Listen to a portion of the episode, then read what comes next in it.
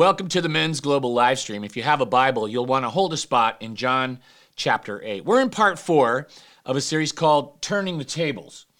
And it's the series is just like it sounds. You you see something going in the wrong direction, you see it, you recognize it, you confront it, and then you get it going in the right direction.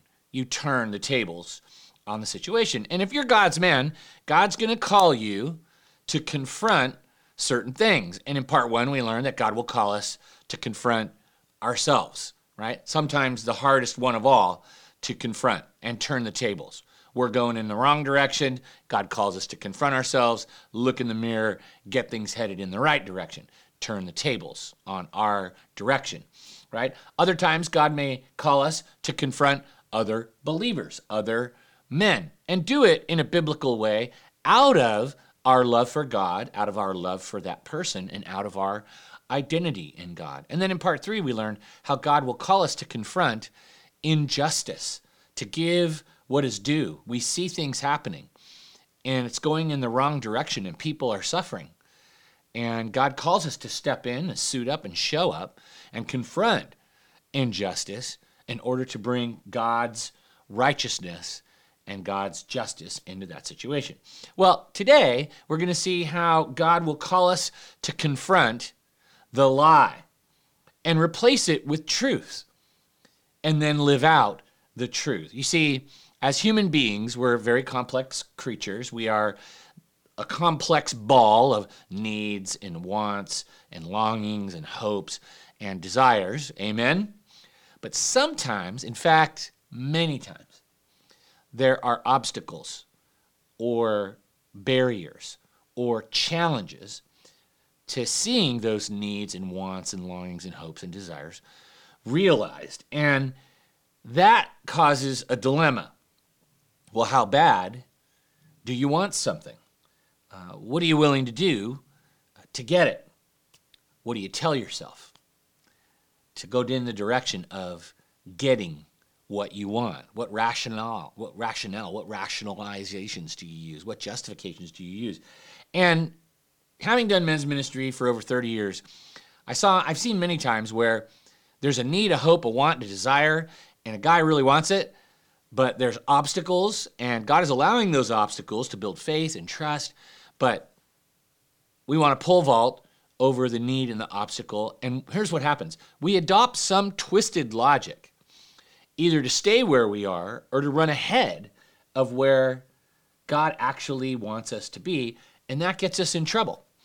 Amen. I'm sure you've been there. I've been there many times as well. I mean, at some point, we all tell ourselves a lie, whether it's big or small, whether it makes sense to us or makes sense about what we're doing.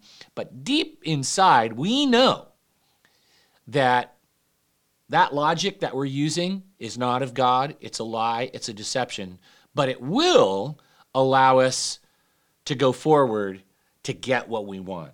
So, in today's session, we're going to hear from Jesus on truth versus lies. We're going to look at some truth killers and some truth builders. And then we're going to look at a simple application. And so, if you have that spot in your Bible in John chapter 8, why don't you go ahead and turn there? If you don't, I encourage you to download the notes when we meet together because the scripture is all in the downloaded notes. So, let me read John chapter 8 and listen, listen closely to Jesus and the whole theme of truth versus lies. Jesus says, Why is my language not clear to you? Because you are unable to hear what I say.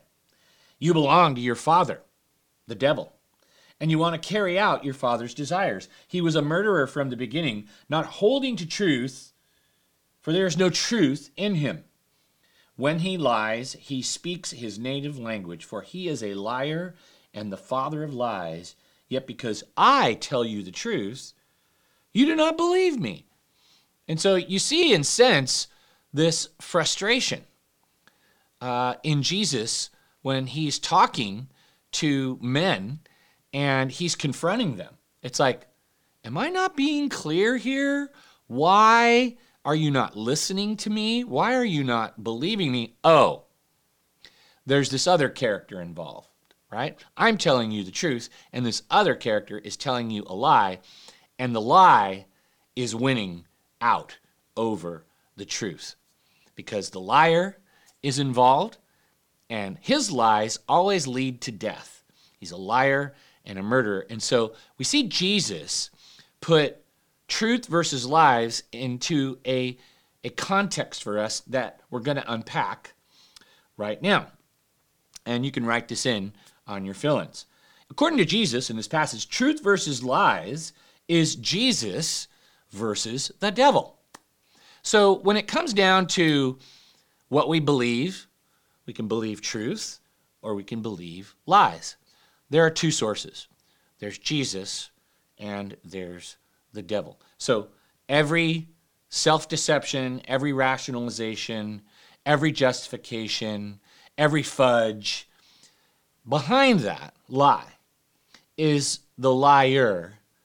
And he's very invested in you believing his lies so that you can behave out of the lie that you believe. Then there's the truth teller, there's Jesus, and Jesus speaks the truth. He desperately wants you to believe truth because instead of leading to death, his truth leads to life, and thus the frustration that men would choose to believe lies and experience an outcome of death versus believe truth and take in the truth and internalize the truth and then believe that and experience the outcome of life.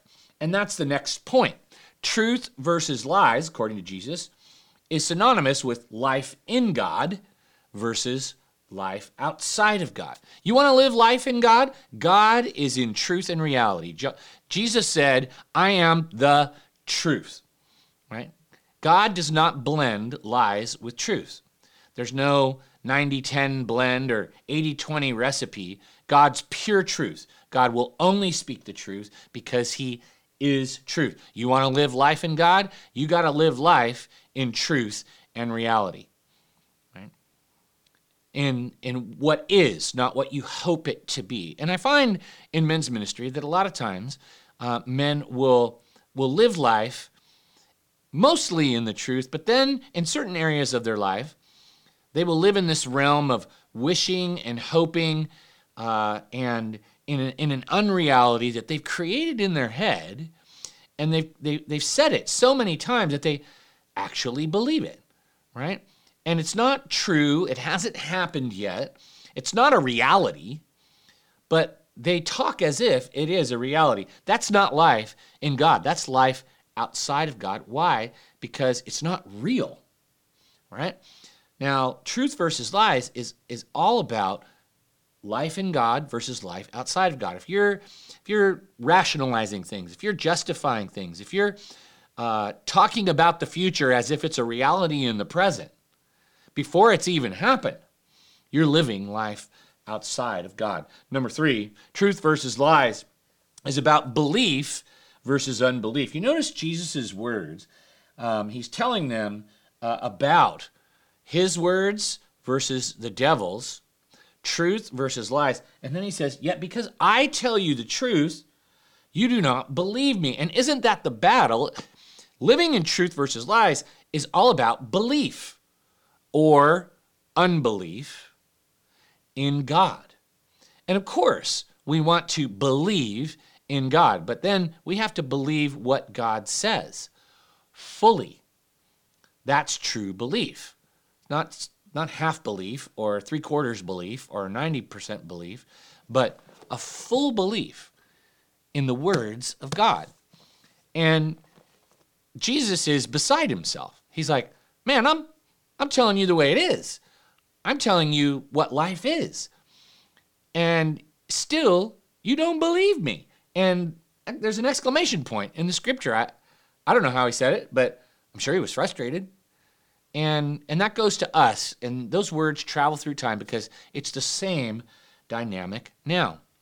Jesus knows that if we believe truth, we will behave out of that truth. Jesus also knows if we believe the devil's lies, we will behave out of those lies. And there are consequences. to those. And so we have to turn the tables on lies and really get good at getting out of the lie and going in that direction in any relationship, in any circumstance, in any dimension of our lives, and stick with truth and reality. And believe truth and reality and let it be what it is and let God be bigger and let Him speak to us in the midst of it. So now let's get into some truth killers uh, in our lives. And we're going to look at some scenarios in the Bible with certain characters. And we're just going to talk about how these situations, these attitudes, these mindsets, right, uh, kill the truth in our lives. And the first situation that really kills truth is being afraid. And we have to go back to the garden, got to go back to Eve, Adam, the devil, God speaking truth, the devil speaking lies. And we're going to pick up the story where after God has spoken truth, don't eat the fruit over here. Eh, you can do anything you want. In any area of the garden, you can enjoy it. Just don't eat that. That's truth. It's a it's a command. It's truth. And they're going to die if they do. Now, let's see the liar, the devil come into play. Quote, for God knows that when you eat from it, your eyes will be open, and you will be like God, knowing good and evil. When the woman saw that the fruit of the tree was good for food and pleasing to the eye, and also desirable for gaining wisdom, a lie, she took some of and ate it. She also gave some to her husband who was with her, and he ate it. So, do you see uh, FOMO in play, right? You don't know what FOMO is, fear of missing out. Um, and that wasn't the reality of missing out. God said, you know, don't don't eat of it. Satan says, "Oh, that's because if you do, this is going to happen. You're going your eyes are going to be open. This is going to be this mystical experience and you're going to be like God." Just like Satan to say, right? That's why he got kicked out of heaven for wanting to replace God. And so that's his narrative to, to Eve in this moment. That's his narrative to us now, too. It's like, if you do it God's way, you're going to miss out, right? He won't meet your needs the way you need them met. He won't meet them now if you do it this way. So he's holding out on you. And that narrative makes us fearful. It's like, oh, my needs, my hopes, my wants, desires, I'm going to miss out if I do it God's way, right?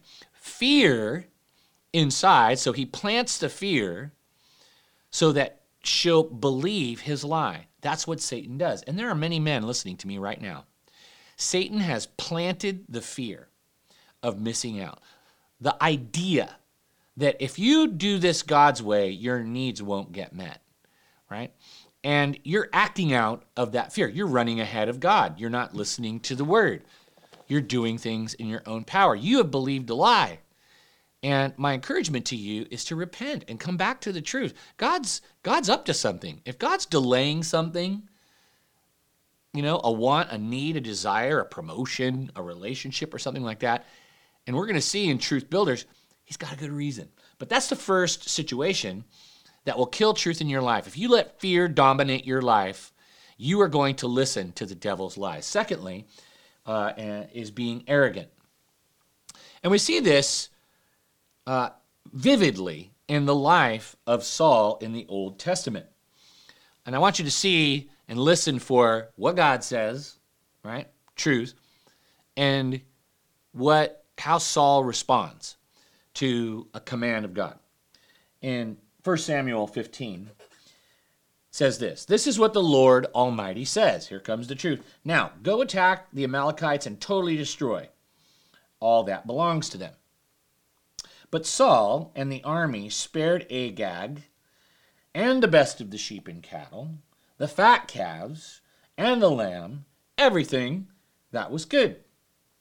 These they were unwilling to destroy completely. Then the word of the Lord came to Samuel, quote, I regret that I have made Saul king because he has turned away from me and not carried out my instructions. So do you see how in this narrative God says to do a certain thing.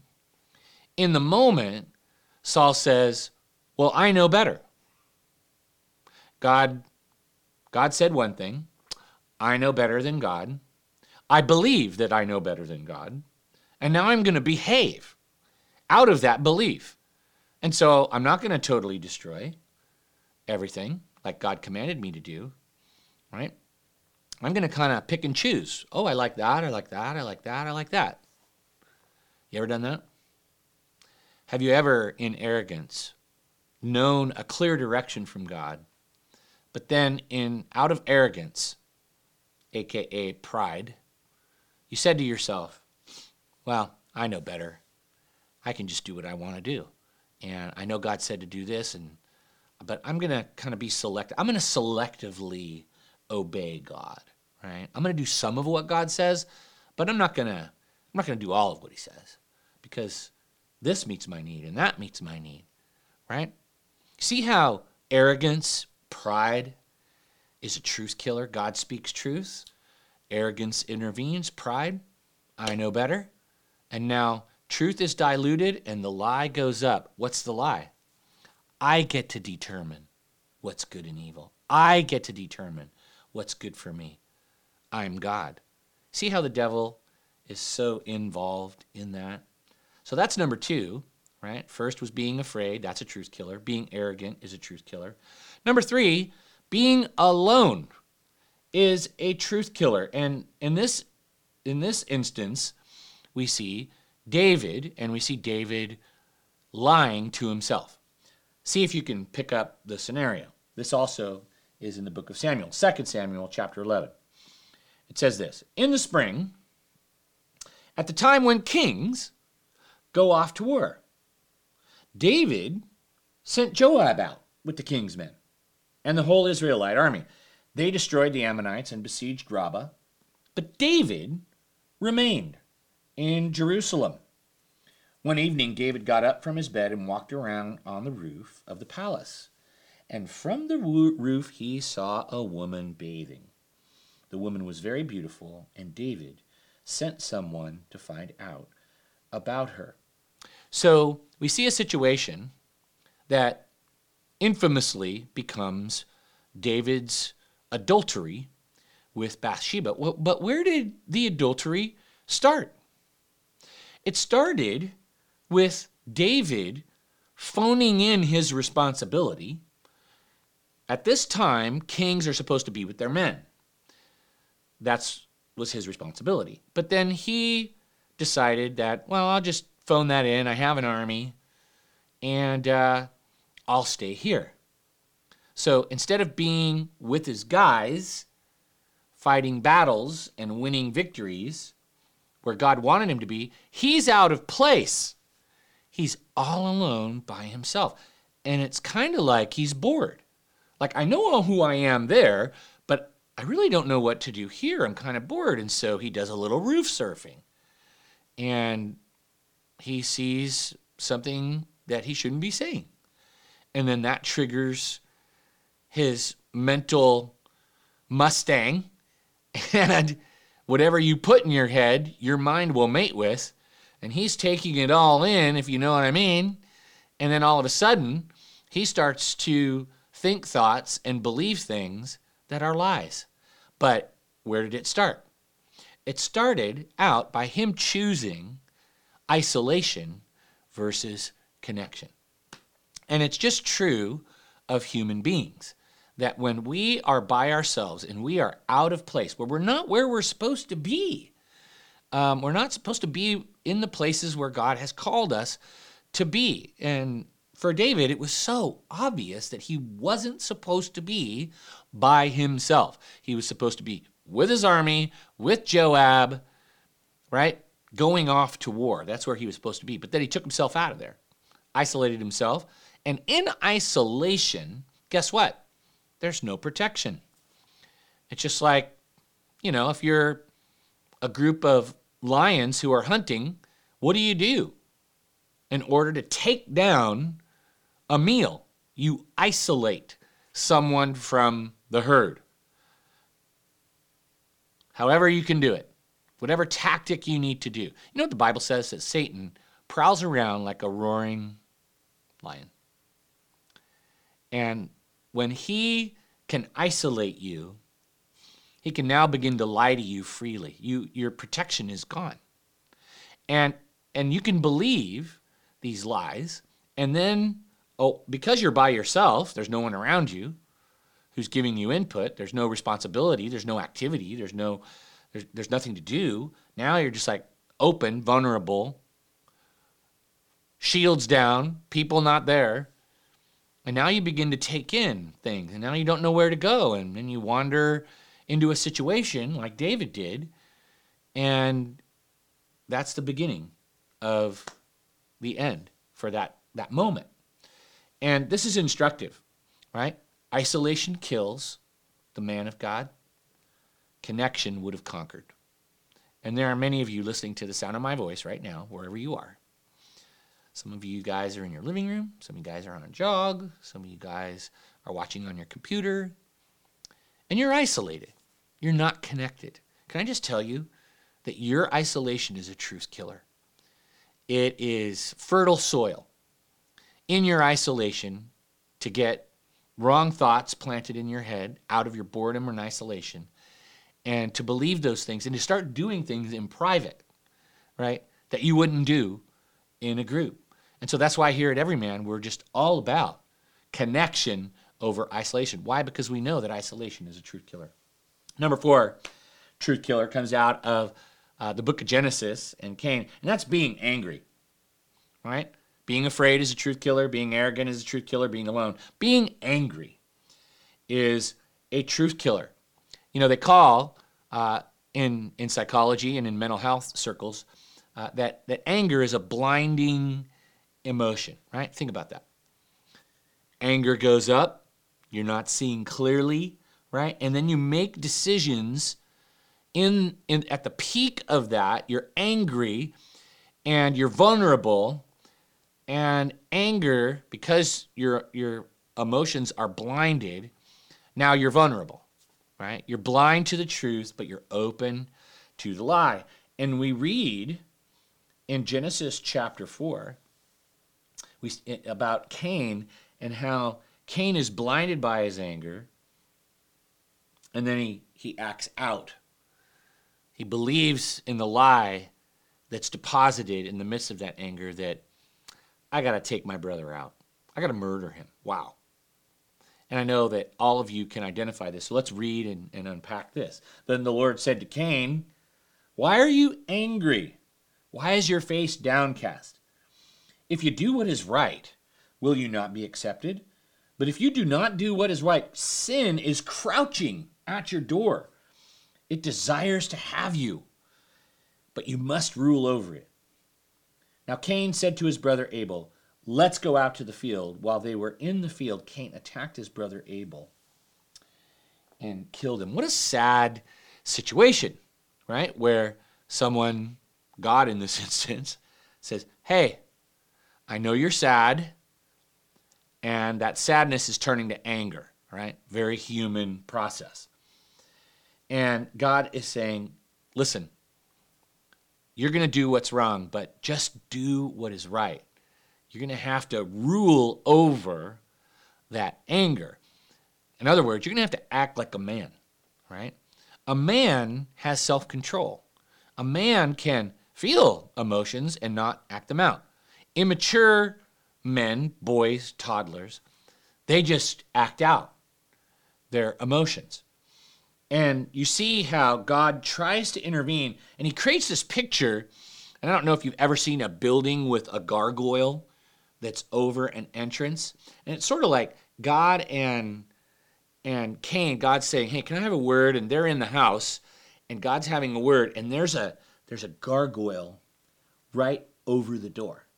So if Cain leaves the conversation, still believing the lie that he needs to kill his brother, uh, that, that, that gargoyle, that, that evil, is crouching at the door, except for it's real. It's the devil. Sin is crouching at the door. Satan is crouching at the door. Satan is the liar and the father of lies and a murderer. See the juxtaposition? how Jesus describes Satan, this is it in full force.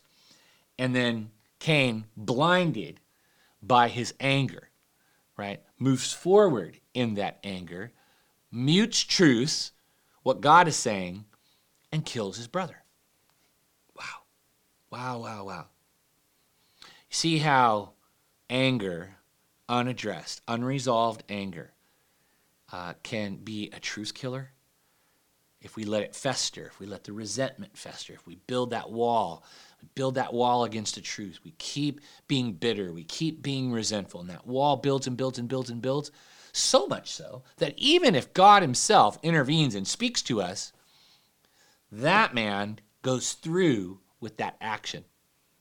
He believes the lie deposited in the midst of his anger, believes the next one, believes the next one, believes the next one, believes the next one, feeds on it, feeds on it, feeds on it. The wall's too high. Truth comes, can't make its way through that wall of lies and anger. And then, as Jesus predicts, the lying leads to murdering. And behind the lying and the murdering is Satan himself. All right, let's move to the last example of truth killing. Being afraid is a truth killer, being arrogant, being alone, being angry. Next, being absorbed by activity. And we see this in the New Testament in Luke chapter 10, very famous passage of scripture. You got Jesus retreating to Bethany. It's sort of like uh, his retreat uh, to get away from the crowds and recover and renew. And so he comes to Bethany, and Mary and Martha would always welcome him uh, into their home, and Lazarus was their brother. So we pick up a story in, in Luke 10 39. Martha welcomed him into, into her home. She had a sister called Mary who was seated at the Lord's feet listening to his word. But Martha was distracted with all her preparations, and she came up to him, Jesus, and said, Lord, do you not care that my sister has left me to do all the serving alone? Then tell her to help me. But the Lord answered her and said, Martha, Martha, you're worried and bothered about so many things, but only one thing is necessary.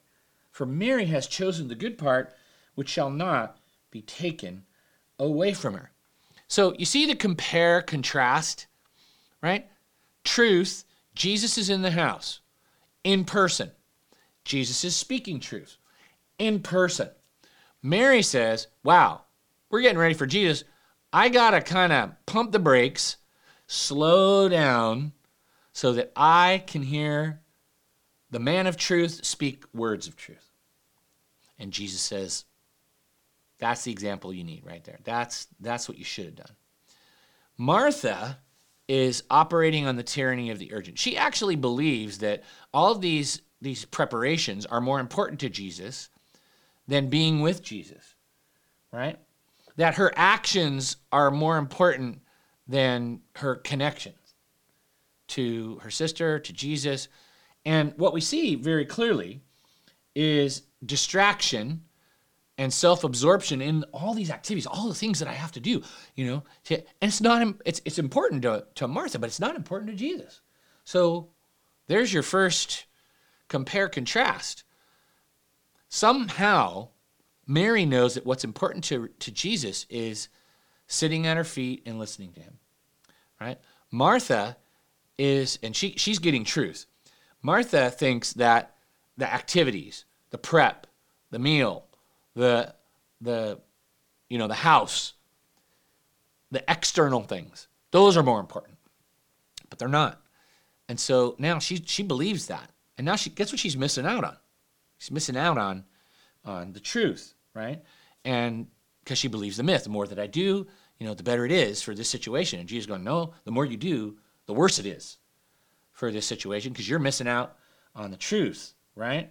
So we get a, a principle out of this, right? When it comes to truth versus lies, you have to slow, right, to know truth versus go and be a person of truth.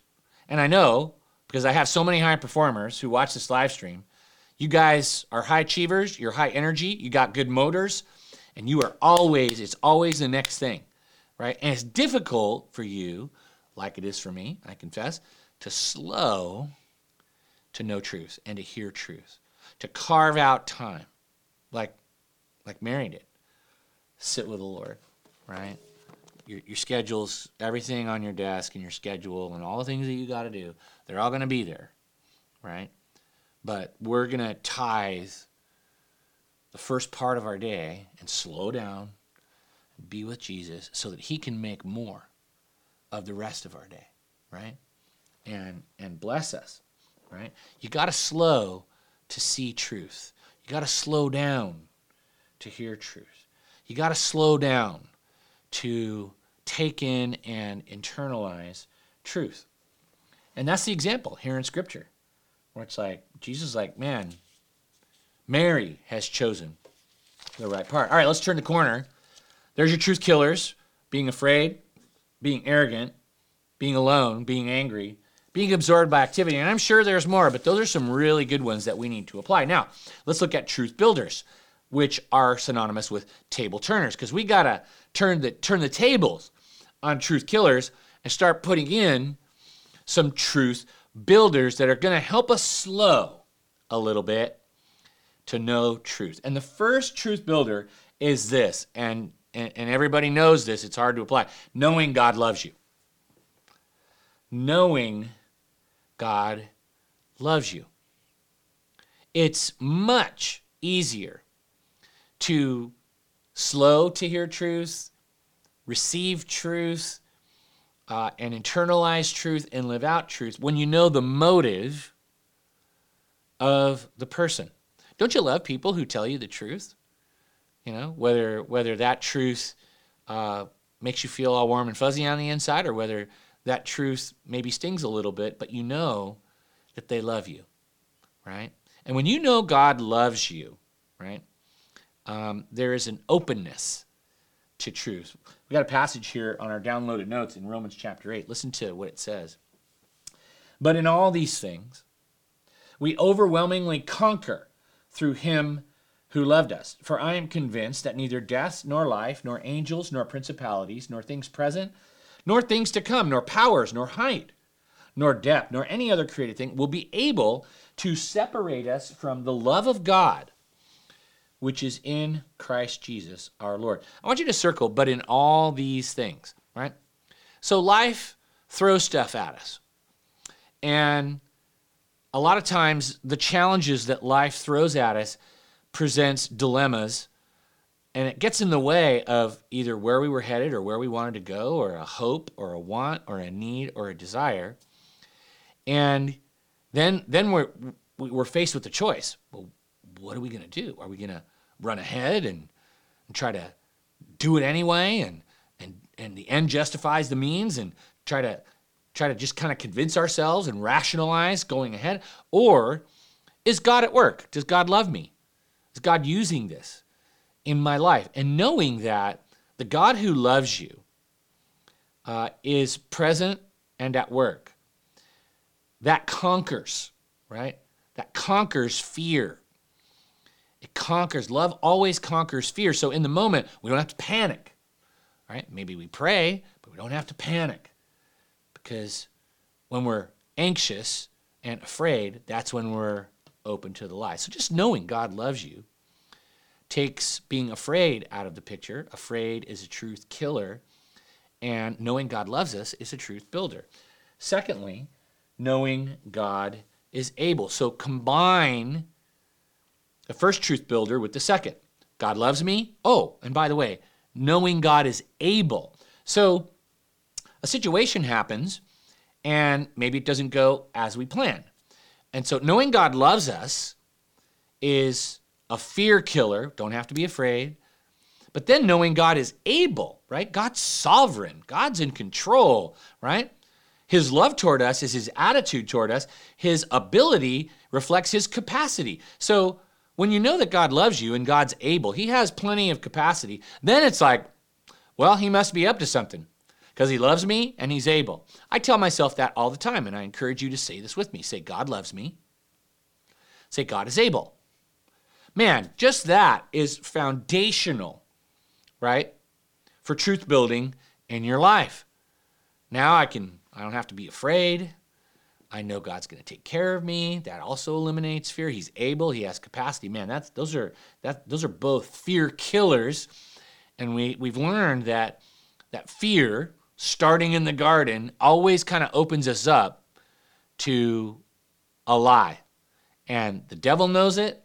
And if you forget that God loves you and God is able to take care of you and is sovereign and is over whatever's happening in your life, um, then you're going to be open to the lie. Third, uh, well, let's look at a scripture. Let's go back uh, to God is able. Romans chapter 4, right, says this. Yet he did not waver through unbelief, speaking of Abraham, regarding the promise of God, but was strengthened in his faith and gave glory to God. Listen to what Abraham says being fully persuaded that God had power to do what he had promised. There you go. Here you got a guy who's over 100 years old. God promises him that him and his wife, who's also over 100, is going to have a baby. And, uh, you know, the clock's running out. But here you go. You know, God's able. He's able to take this old body and he looks at his body, and without losing faith, it's hilarious to think that. It's like, oh, no. But God can do it. Let's go, babe. One of the most hilarious situations in Scripture. But I love the description of Abraham's attitude being fully persuaded. Are you fully persuaded that God has the power to do what he promises? You know, God's a promise keeper, he's not a promise breaker. God can keep every promise, you know. But we have to believe that he's able. In Ephesians 3:20, it kind of it's like puts the the seal on this idea uh, when it comes to the fact that God is able. It says this Now to him who is able, circle that, to do immeasurably more than all we ask or imagine, according to the power that is at work within us. So there's that connective uh, line from us to God. Yeah, He's able. Oh, by the way, we're connected to Him. So He loves us and He's able. Number three, a truth builder, right? Knowing God is wise. See how it's our vision of God increases the truth of God in us? God loves us, God is able, God is wise. You know, the psalmist, this psalmist in Psalm 119, he knows his God. Listen to what he says Your commands are always with me and make me wiser than my enemies. See, he knows his God. He knows God loves him. He knows God is able. He knows God is wise. So when God speaks truth, he listens, right? And he wins. He gets a victory over his enemies. And one of his enemies is the devil. One of your enemies is the devil. You got a couple other enemies. You got the world and you got the flesh. The liars, right? Which Satan is in charge of, right? World, flesh, devil. All lie to us, right? But God is wise, and he makes us wiser than our enemies. You see, his commands, his words, his truth, man, it puts us in a whole different category. Enemies here, God's commands, God's word, we get we're wiser. We're wiser than that, right? And and that should move us to God's word, right? The truths that we need to obey, the commands uh, we need to obey, the promises we need to trust and believe, right? Your commands are always with me. Question Is God's word always with you? Is his wisdom follow you around? Is his wisdom in you? So, truth builder and table turner, knowing God loves you, knowing God is able, knowing God is wise, right? A lot of times I'll just tell people, say this with me God loves me, God is able, and God is wise. Fear goes down, keeps the liar at bay, his lies have less of effect on me because I'm, I'm good, I'm not afraid, and his truth in my life goes up. Number four, truth builder is knowing God's word is trustworthy. It, this has all been very connected. But where do we learn that God loves us? Where do we learn that God is able? Where do we learn that God is uh, wise? Right? It's knowing that God's word is trustworthy. Okay? Listen to what it says in 2 Timothy 3 16 and 17. It says, All scripture is God breathed and is useful for teaching, rebuking, correcting, training in righteousness, so that the servant of God, that's me and you, may be thoroughly equipped for every good work. Um, you ever talk to a person who has tribal knowledge that you don't have? Like my friend Jeff, he's he's the master carpenter, right? I go to Jeff when I have carpentry things. Why? Because he has tribal knowledge. My friend Paul, he does loans, right? He does mortgage loans. So if there's a, a loan issue or we're going to refinance our house or something like that, I go to my friend Paul. Why? Because he has tribal knowledge, right?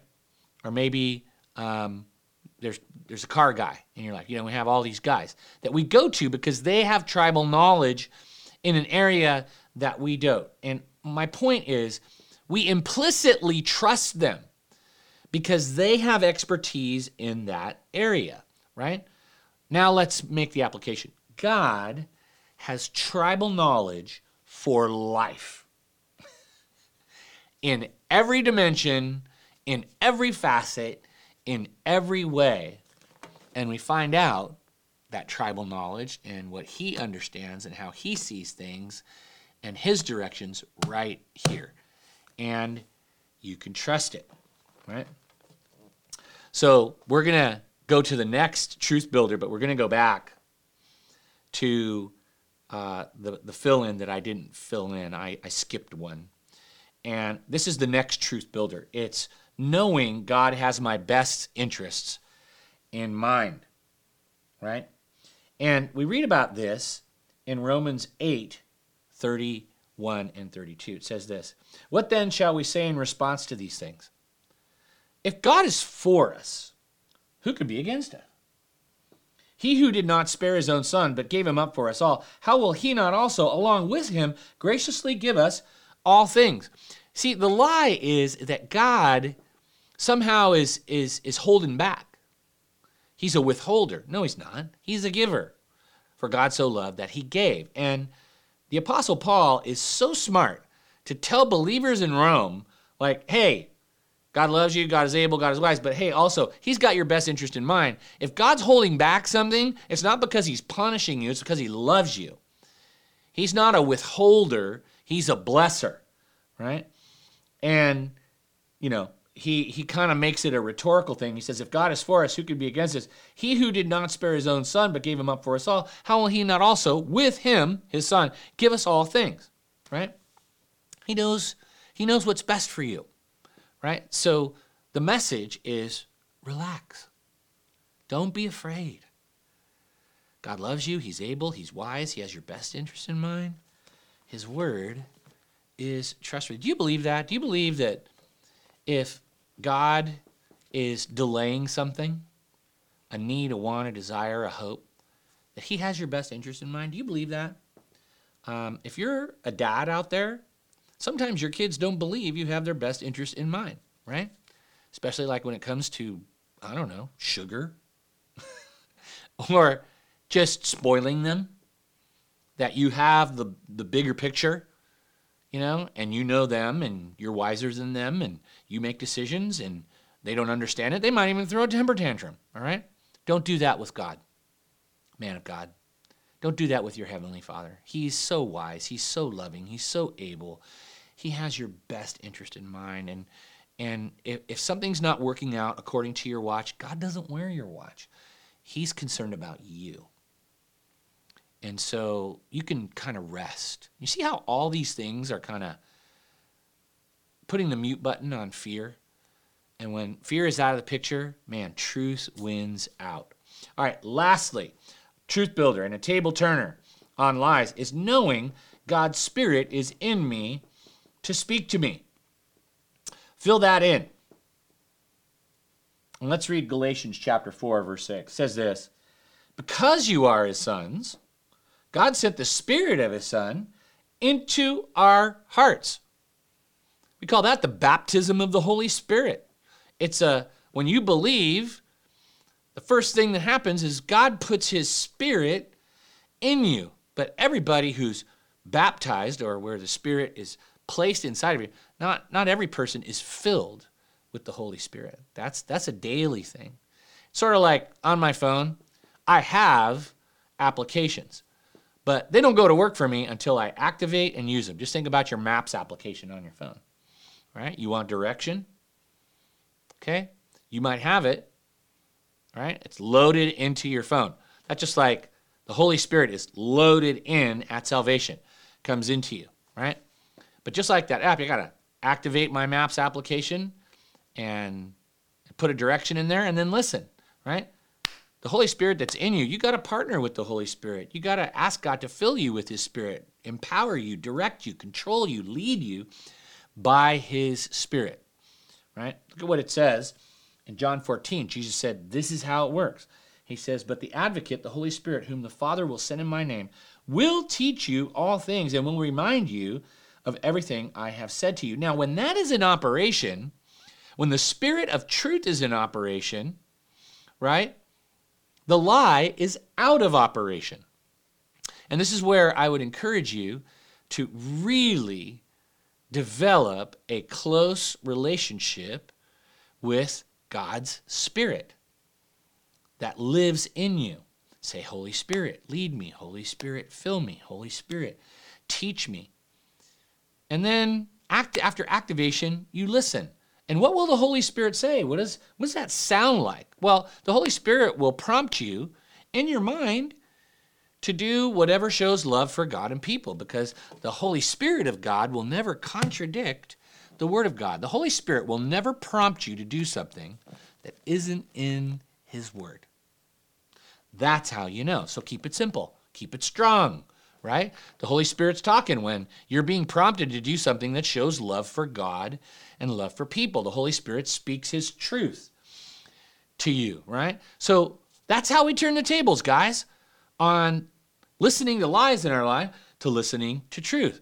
Know that God loves you. Love eliminates fear. Know that God is able. When you know that God is able and over and sovereign and powerful, well, then that makes fear go down, all right? He loves me. He's able, right? He's wise, smart for me. He has my best interest in mind. I can trust him fully when he speaks. And oh, by the way, you have the Holy Spirit inside of you, right? All of those dynamics in a relationship with God make fear go down, right? And give truth a chance to come into your life. And it's all about your, your view of God and your relationship and connection to God. All right. So after we read all of these things, what's the goal? All right.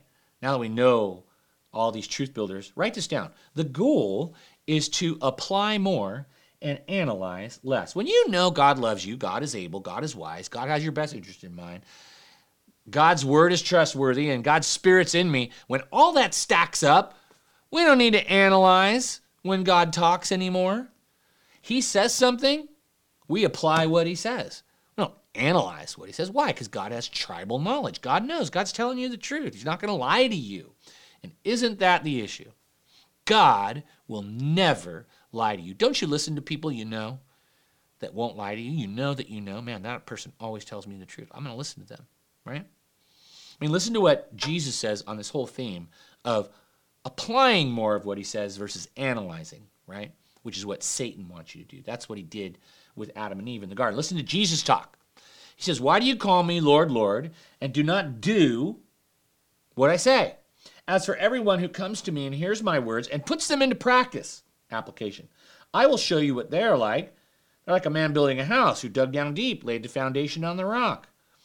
When a flood came, the torrent struck that house, but could not shake it. Circle that. Because it was well built. But the one who hears my words and does not put them into practice is like a man who built his house on the ground without a foundation. The moment the torrent struck that house, it collapsed, and its destruction was complete. You see, lies are the shaky foundation. Lies cause the house, your life, to collapse. But truth, heard, listen, and applied. I love Jesus that he says, hey, if you're a follower of me, and you call me Lord, Lord, when I talk, you do. It's not I talk and you debate, discuss, and analyze, right? And if when I talk, you do what I say, you're building this foundation so that when the delays come, or the difficulties come, or the tribulations, or the challenges, or your needs, wants, desires, and hopes are unrealized, you're going to be okay. Why? Because you know truth and you apply truth and you have a right view of God, which means you're living the right life in God. He loves you, He's able, He's wise. He has your best interest in mind, right? Let's pound that home. Go back through this. Tell yourself, get these truths into your heart, and spirit. All right? So, God wants us to turn the tables. He wants us at times to confront ourselves. Sometimes He wants us to confront other people. We see things going in, the bad direction. We step in, we confront it, we recognize it, we get it going in the right direction. Sometimes God puts us in situations where we see injustice, there's suffering, right? That's going the wrong direction. God wants us to turn the tables, put it in the right direction, right? Sometimes we we can be in the lie like a river, right? And it's headed one way, and God wants us to confront lies. We got to get good at it. But we can't confront lies unless we're building truths in our lives. So remember what the, the, the truth killers are and start working on the, the, the truth builders, right? And so let's pray and let's pray some of these truths right now. All right? Let's let's bow our heads wherever you are. Let's just confess what God says is true about himself and about us. Father, we confess right now your truths that you love us completely, you accept us fully. God, that's your attitude toward us. And so we can relax. The God of the universe, the God who made us, is a God who loves us completely. Jesus, thank you that you demonstrated that love on the cross, that your commitment is beyond question. You gave it all, you gave your very life. And that gives us peace that you love us that much. God, help us in the midst of our difficulties, things that overwhelm, that you love us. It surrounds us, even in the midst of what feels like a crucifixion, you're planning a resurrection. God, help us to remember today that you're able. That also makes our fear go down. You love us and you're able. You have capacity for us. You can do immeasurably more. And, and because things aren't happening how we want it and when we want it, doesn't mean that you're not able to do it. It means that your love is surrounding your timing. And God, thank you for your wisdom. That also informs how you deal with us. And remembering that you're wise and that you have our best interest in mind, that's comforting. It makes the fear in me go down. And it helps me to be patient. And it helps me to reject the lies which are telling me that you don't and that I should hurry and that I should meet my own needs, that I should take charge, that I should decide. No, I reject the lies of the enemy, and I affirm and believe that you're wise and you have the right timing. God, thank you for your word, that every letter of every word, of every sentence, of every paragraph, of every chapter is trustworthy. It's God breathed. Thank you that you have tribal knowledge, God, about me, life, who I am, what my purpose is, where I'm headed. And so thank you for that. Thank you that it's rock solid. And Jesus, thank you that your spirit it's in me, reminding me of all these things, leading me, revealing the Father to me. Thank you for putting your Holy Spirit in me to speak to me. Holy Spirit, fill me Holy Spirit, lead me. Holy Spirit, control me and help me, Holy Spirit, not to analyze truth, but to apply it and obey it promptly. And that is what you said, Jesus, will keep the foundation of my life strong. Is if I hear your truth and I practice your truth, there will be a foundation of truth in my life so that when difficulty comes, I won't be vulnerable to the lie, but I will stand on the rock of your truth. Thank you for giving me your truth today. In Jesus' name we pray, and God's men said, Amen. We'll see you next week for part five of Turning the Tables.